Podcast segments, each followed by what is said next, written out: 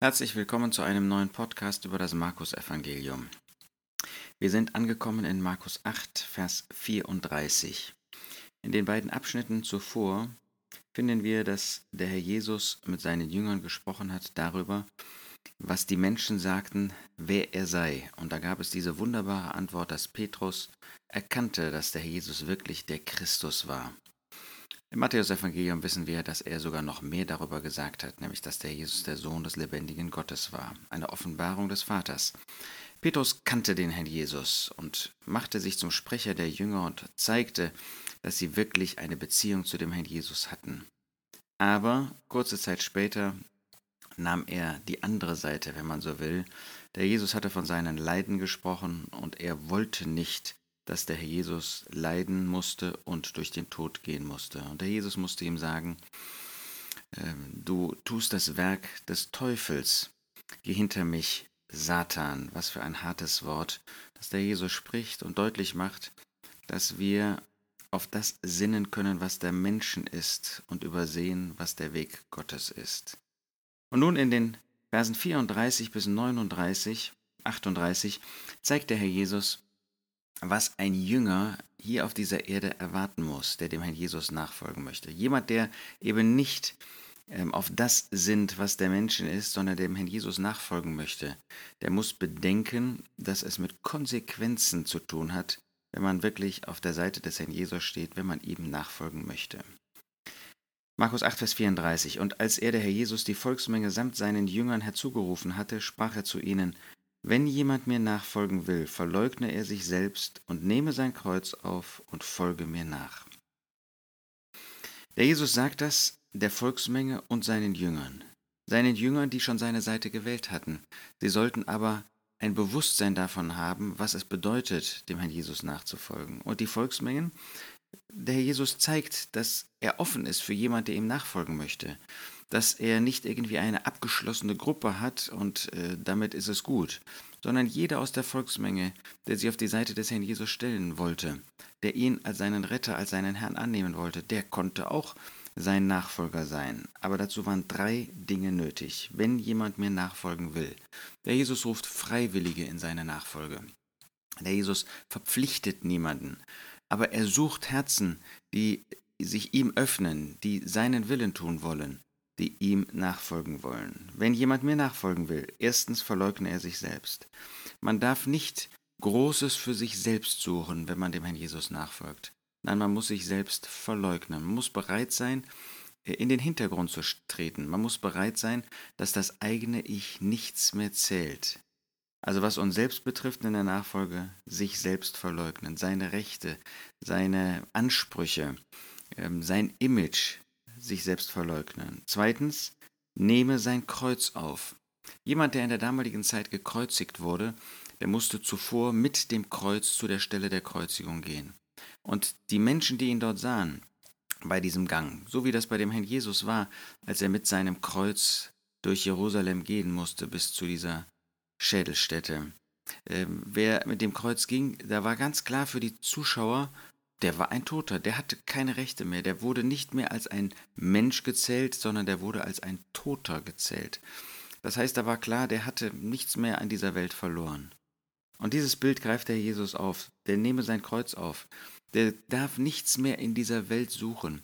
Wenn du noch in dieser Welt Ehre suchst, wenn du noch einen Platz suchst in dieser Welt, wenn wir noch irgendetwas erreichen wollen in dieser Welt, wir sollen arbeiten, wir sollen unsere Arbeit tun, wir sollen Zeugen sein. Aber wenn ich für mich etwas suche in dieser Welt, einen Platz, einen Ehrenplatz oder Geld oder was es auch sein mag, dann bin ich nicht ein Nachfolger des Herrn Jesus. Nein, der nehme sein Kreuz auf. Ich muss abgeschlossen haben, so wie Paulus das sagt in Galater 6. Ich bin der Welt gekreuzigt und die Welt auch mir. Ich habe keinen Platz mehr in der Welt und die Welt hat keinen Platz mehr in meinem Herzen. Ich habe mit dieser Welt, mit diesem System unter der Herrschaft des Teufels abgeschlossen. Und drittens, erfolge mir nach. Die Beziehung zu mir selbst verleugnen, die Beziehung zu der Welt abgeschlossen und die Beziehung zu dem Herrn Jesus ihm nachfolgen. Das heißt, auf den Herrn Jesus sehen. Das heißt, wirklich ihm nach, in seinen Fußspuren zu gehen, so zu leben, wie er gelebt hat, auf ihn zu sehen, was er getan hat, wo er das getan hat, wie er das getan hat hier in seinem Leben in dieser Welt und dann genauso auch unser Leben zu führen. Wir können keine Sühnung tun, wie er das getan hat, natürlich nicht. Aber den Lebensweg, den er begangen, den er gegangen ist, in der Demut, in der Hingabe, in der Weihe für Gott, in der Fürsorge für Menschen, das ist auch unser Weg, wenn wir ihm nachfolgen. Vers 35. Denn wer irgend sein Leben erretten will, wird es verlieren. Wer aber irgend sein Leben verlieren wird, um meinet und des Evangeliums willen, wird es erretten. Wer seine Seele, sein Leben erretten will, der wird es verlieren. Wer hier mit seinem Leben noch etwas erreichen will, wer versuchen möchte, mit äh, seinem Leben durchzukommen in dieser Welt, ähm, wer für sein Leben, für seine Seele noch einen Platz sucht, der wird es verlieren. Wer aber bereit ist, um des Herrn Jesus willen und um des Evangeliums willen, was er angenommen hat, weswegen er gerettet worden ist, auf eine Chance seines Lebens hier auf dieser Erde verzicht, zu verzichten, der nicht überleben möchte in dieser Welt, sondern der für den Herrn Jesus leben möchte, der ähm, wird sein Leben nicht verlieren, sondern es erretten. Hier werden wir unter Verantwortung gestellt. Hier ist die Frage, was möchtest du erreichen? Möchtest du bewahrt bleiben äußerlich? Möchtest du ähm, sicherstellen, dass dir nichts passiert in dieser Welt? Ähm, möchtest du sicherstellen, dass, dass, es dir gut geht in dieser Welt? Ähm, dann verlierst du letztlich dein Leben. Dann ist das nicht Nachfolge hinter dem Herrn Jesus her. Dann ist das nicht das, was der Jesus getan hat. Der Jesus war bereit, nicht nur sühnungsmäßig zu sterben, das natürlich auch, sondern der Jesus war bereit, in allem Gott gehorsam zu sein und keine Rücksicht auf sein Leben zu nehmen. Wenn ich aber sicherstellen möchte, dass äh, mein, mein Leben bewahrt bleibt, dass ich gesund bleibe und so weiter, dann versuche ich mein Leben zu retten und werde es doch am Ende im Sinne des Herrn verlieren. Natürlich kann ein Gläubiger nicht wieder verloren gehen, aber was unsere Verantwortung betrifft, dann haben wir das, was der Herr uns schenken möchte, auch an Lohn haben wir verloren. Denn was nützt es einem Menschen, wenn er die ganze Welt gewinnt und seine Seele einbüßt? Denn was wird ein Mensch also Lösegeld geben für seine Seele? Jetzt spricht der Jesus von einem Extrem. Es gibt nicht einen Menschen, dem die ganze Welt gehört. Keinem Bill Gates ähm, und äh, auch äh, keine, keine Musk, niemandem. Es, es gibt niemanden, dem die ganze Welt gehört. Aber selbst wenn das der Fall wäre, was habe ich davon, wenn ich aber dafür meine Seele einbüße, wenn ich dafür das ewige Leben verliere, das heißt nicht, dass ich es gehabt hätte, sondern wenn ich es auf Kosten des ewigen Lebens tue. Was hast du, wenn du viel Gewinn einstreichst, wenn du viel gewinnst in dieser Welt? Nochmal, das schafft ja keiner, die ganze Welt zu besitzen. Aber wenn du vieles hast, was hast du davon, wenn aber dein Leben dafür, das ewige Leben verloren geht. Denn wer irgend sich meiner und meiner Worte schämt unter diesem ehebrecherischen und sündigen Geschlecht, dessen wird sich auch der Sohn des Menschen schämen, wenn er kommt in der Herrlichkeit seines Vaters mit den heiligen Engeln.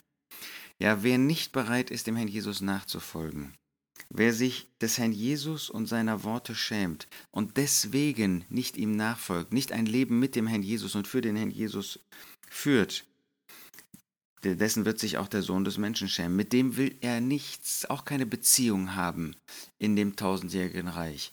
Denn die, die jetzt mitleiden, die jetzt bereit sind, sich auf seine Seite zu stellen, die wird der Herr Jesus dann auch ehren. Es geht hier nicht darum, dass wir hundertprozentig konsequent sind und wer das nicht ist, der geht verloren.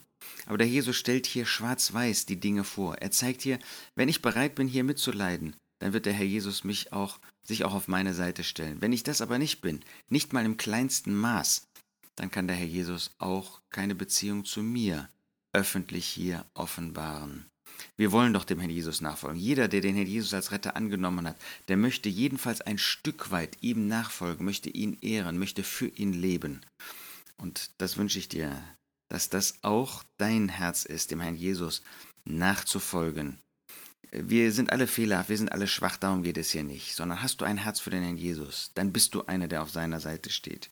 Hier spricht der Jesus von diesem ehebrecherischen und sündigen Geschlecht.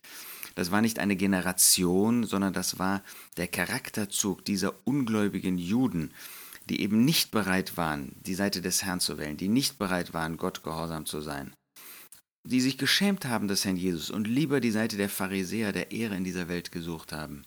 Und diese hatten keine Beziehung zum Herrn. Und so konnte der Herr Jesus auch ihnen oder musste ihnen sagen, dass er sich ihrer schämen wird, wenn er kommen wird in der Herrlichkeit seines Vaters. Das ist das, was im tausendjährigen Reich geschehen wird. Und davon wird er jetzt gleich in dem neunten Kapitel im Anschluss sprechen. Ja, dann wird er kommen in diesem Reich mit den heiligen Engeln. Da wird er umringt sein in großer Herrlichkeit, aber damals war er in Schmach. Damals war er hier auf dieser Erde in Demut als der Verworfene. Und wer sich in dieser Zeit zu ihm bekennt, und das möchtest du, dann wird der Herr sich auch zu ihm bekennen, zu dir bekennen, in der Ewigkeit, auch in dem tausendjährigen Reich, wenn er in Macht kommen wird. Das wird eine wunderbare Zeit sein. Wir dürfen schon vorher bei dem Herrn Jesus sein, wenn er uns zu sich entrückt. Wollen wir dann nicht diese kurze Wegstrecke mit ihm und für ihn leben?